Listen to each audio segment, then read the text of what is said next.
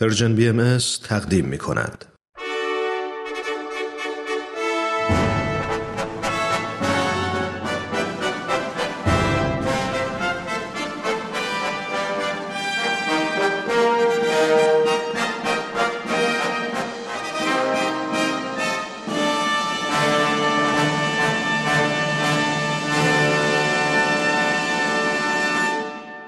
پیک یزدان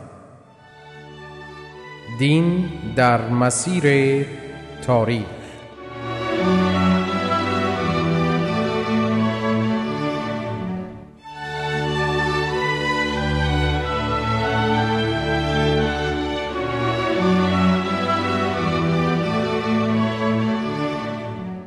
شنوندگان عزیز به برنامه این هفته ما خوش آمدید.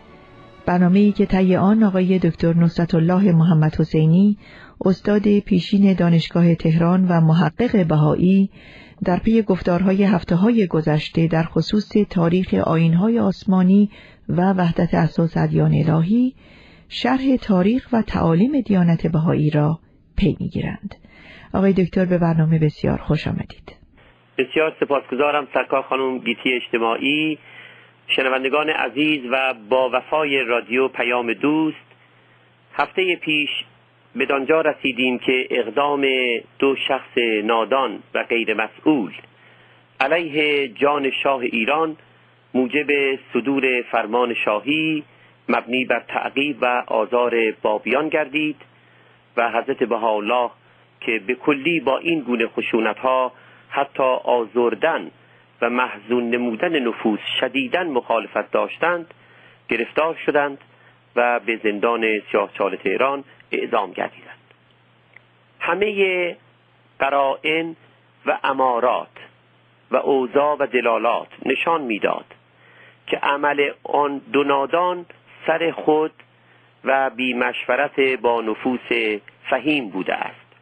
زیرا سلاح ساچمه ای که بدان توسل نموده بودند کاری از پیش نمی برد ولیکن در آن احیان دشمنان حضرت بهاءالله منتظر فرصت مناسبی بودند تا آن حضرت رو معدوم نمایند.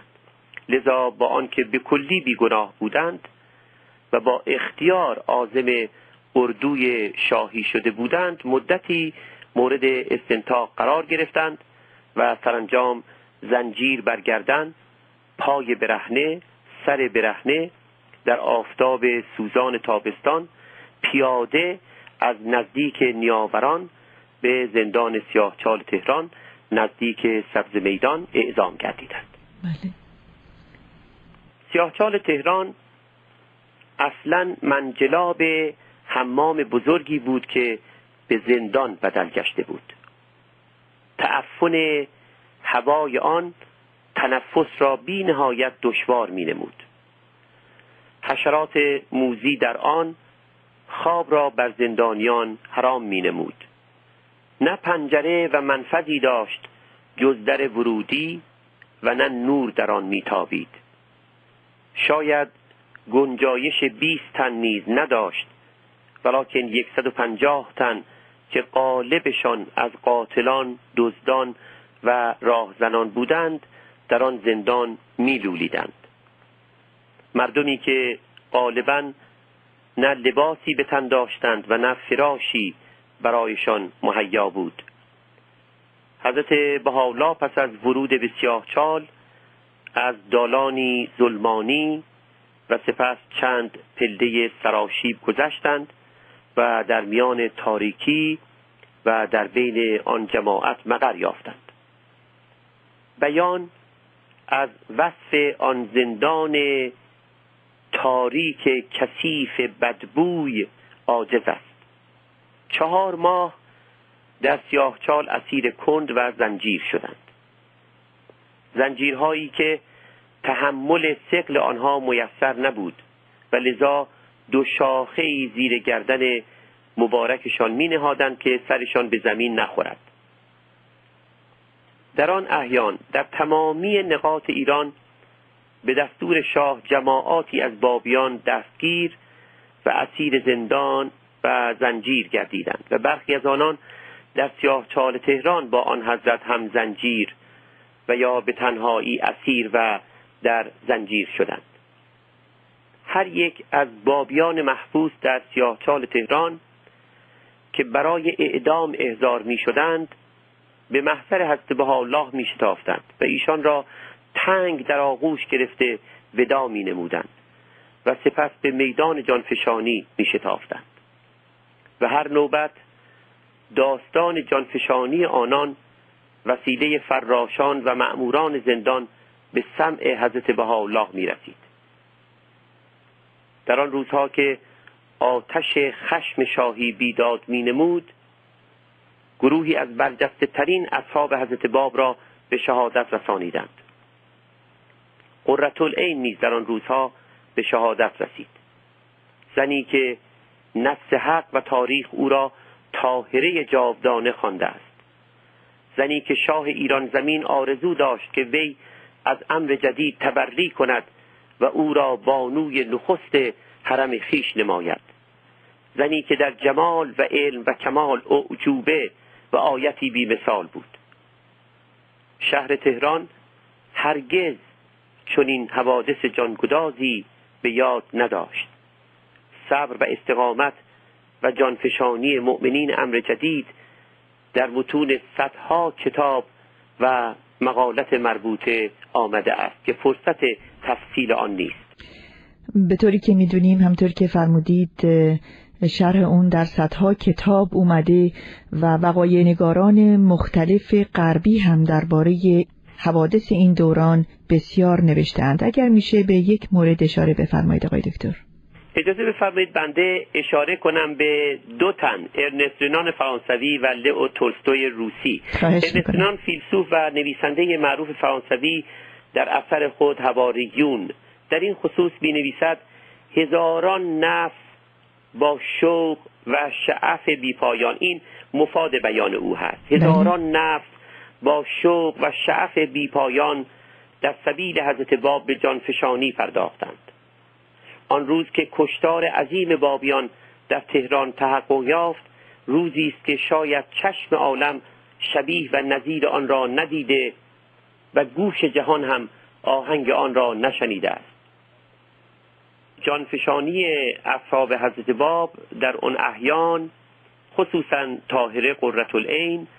همونطور که عرض کردم مورد تجلیل لئو تولستوی فیلسوف و نویسنده معروف روسی نیز قرار گرفته است. بله. در تهران هر یک از بابیان اسیر و زندانی را به طبقه ای سپردند تا معدوم نمایند. داستان شهادت آن مظلومان به حدی غمانگیز است که بیانش در این برنامه میسر نیست. اراده الهی چنان مقدر فرموده بود که شخص حضرت بهاءالله به علت بیگناهی و نهایت مظلومیت حضرتشان و تلاش روزان و شبان بستگانشان و برخی از مسئولان امور و تشکیل جلسات محاکمات و اثبات براعت ایشان و جانفشانی اصحاب حضرت باب که به حقیقت خونبهای آزادی آن حضرت بود پس از چهار ماه تحمل انواع بلایا از آن سیاهچال وحشتناک رهایی یابند بله. ایام سیاهچال در تاریخ امر بهایی و اصولا در تاریخ روحانی عالم هرگز از یاد نمی رود زیرا در آن ایام بود که نخستین احتزازات وحی الهی در قلب متحر حضرت بهاءالله پدید گشت حضرت بهاءالله ضمن بیان مفصلی در یکی از الواح مهمه حضرتشان میفرمایند این عین بیان هست بهاءالله بله. که حدود 111 سال پیش نازل شده است در ایام توقف در سجن ارزتا اگرچه نوم از زحمت سلاسل و روائه منتن قلیل بود ولیکن بعضی از اوقات که دست می‌داد احساس می‌شد از جهت اعلای رأس چیزی بر صدر میریخت. به مسابه رودخانه عظیمی که از قله جبل بازخ رفیعی بر از بریزد.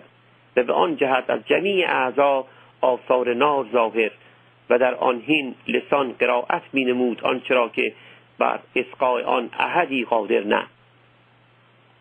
به طوری که ملاحظه میفرمایید در این بیان مبارک که حدود 111 سال پیش نازل گردیده است به تشبیه نزول وحی الهی بر قلب مقدسشان پرداختند. بله. حتما به یاد داریم تشبیهاتی که در کتابهای مقدس آسمانی دیگر در خصوص نزول وحی آمده است. حضرت بهاءالله در این تشبیه میفرمایند که در آن احیان به علت سنگینی شدید زنجیرها و هوای بسیار آلوده و متعفن سجن یعنی زندان سیاهچال تهران بسیار کم میخوابیدند. و گاه که به خواب می‌رفتند احساس میفرمودند که چیزی از بالای سرشان به قلبشان میریزد. مانند رودخانه عظیمی که از قله کوه بسیار بلندی بر زمین میریزد. بدان جهت از همه اعضاء هیکلشان آثار نار ظاهر میگردید و زبانشان قرائت می نمود آنچرا که احدی قادر به شنیدنش نبود. بله. در همان لوح میفرمایند در شبی از شبها در عالم رویا از جمیع جهات این کلمه اولیا اسقاف شد. انا ننصرک بک و به قلمک لا تحزن اما ورد علیک. در این بیان مبارک اشاره میفرمایند که در شبی از شبها در عالم رویا از جمیع جهات این کلمه اولیا شنیده شد. ما تو را به واسطه خودت و به کمک قلم خودت نصرت می کنیم از آنچه بر تو وارد شده است محزون مباش. در لوح مبارک هیکل در خصوص نخستین روزهای نزول وحی بر قلبشان در سیاهچال بیانی میفرمایند که مفادش چنین است. آن زمان که خود را در قطب بلا دیدم صدایی کاملا بدی از بالای سر شنیدم. چون بدان توجه نمودم هوریه ای را مشاهده نمودم که نام پروردگار مرا بر زبان می آورد. ای بسیار شاد که زیب و زیور بهشتی از سیمایش پدیدار بود و میان زمین و آسمان معلق بود و آنچنان سخن میفرمود که ندای آسمانیش عقول و قلوب را منجذب و بشاراتش وجودم و وجود همگان را مستبشر می نمود آن هوریه آسمانی با انگشت خیش به سوی من اشارت نمود و به جهانیان فرمود به خدا سوگند که اوست محبوب عالمیان. این بیانات مبارکه همه حاوی تشبیهات زیبا و بدی است. و جوهرش این است که وحی الهی در سیاهچال تهران بر قلب آن حضرت نازل گردیده است. آن ایام که نخستین بار وحی الهی بر قلب مبارک حضرت بها الله نازل گشت آغاز محرم سال 1269 هجری قمری برابر با اکتبر سال 1852 میلادی بود. در آن تاریخ دیانت جهانی بهایی در زندان سیاهچال تهران تولد یافت. بله. امواج بحر وحی الهی اوج گرفت. چیزی نگذشت که گویی نداء الهی دیوار سیاهچال تهران را شکافت و انوار وحی الهی بر قلوب مردمان بتافت و آوازه ظهور حضرتشان به هر مرد و بوم شتافت. گویی جهان دوباره جوان و ذرات وجود رقصان شد. آنچه قررت العین طاهره جاودانه فرموده بود تحقق یافت. شمس ابها جلوگر گردید و جان عاشقان در هوای طلعتش چون ذره رخصان آمده حضرت باب خطاب به اصحاب در کتاب بیان عربی و در ارتباط با ظهور حضرت الله فرموده بودند فی سنت تس کل خیرن تدرکو. مراد از سنه تس سال نهم از ظهور مبارکشان بود که فرمودند اصحاب حضرتشان به ادراک کل خیر فائز می شوند من یوسر الله یعنی آن کس که خداوند او را ظاهر خواهد فرمود در آن سال ظاهر گشت و بشارات کتب مقدسه الهیه تحقق یافت. آقای دکتر محمد حسینی بسیار ممنون هستیم که بخشی دیگر از تاریخ دیانت بهایی را برای شنوندگان عزیزمان تشریح کردید از شنوندگان عزیز تقاضا می کنم هفته آینده هم با ما باشند تا به اتفاق آقای دکتر محمد حسینی دنباله تاریخ دیانت بهایی را پی بگیریم. آقای دکتر ممنون و سپاسگزار هستیم. بنده از سرکار و همه شنوندگان عزیز و با وفای رادیو پیام دوست سپاسگزارم. تا هفته آینده شنوندگان عزیز خدا نگهدار.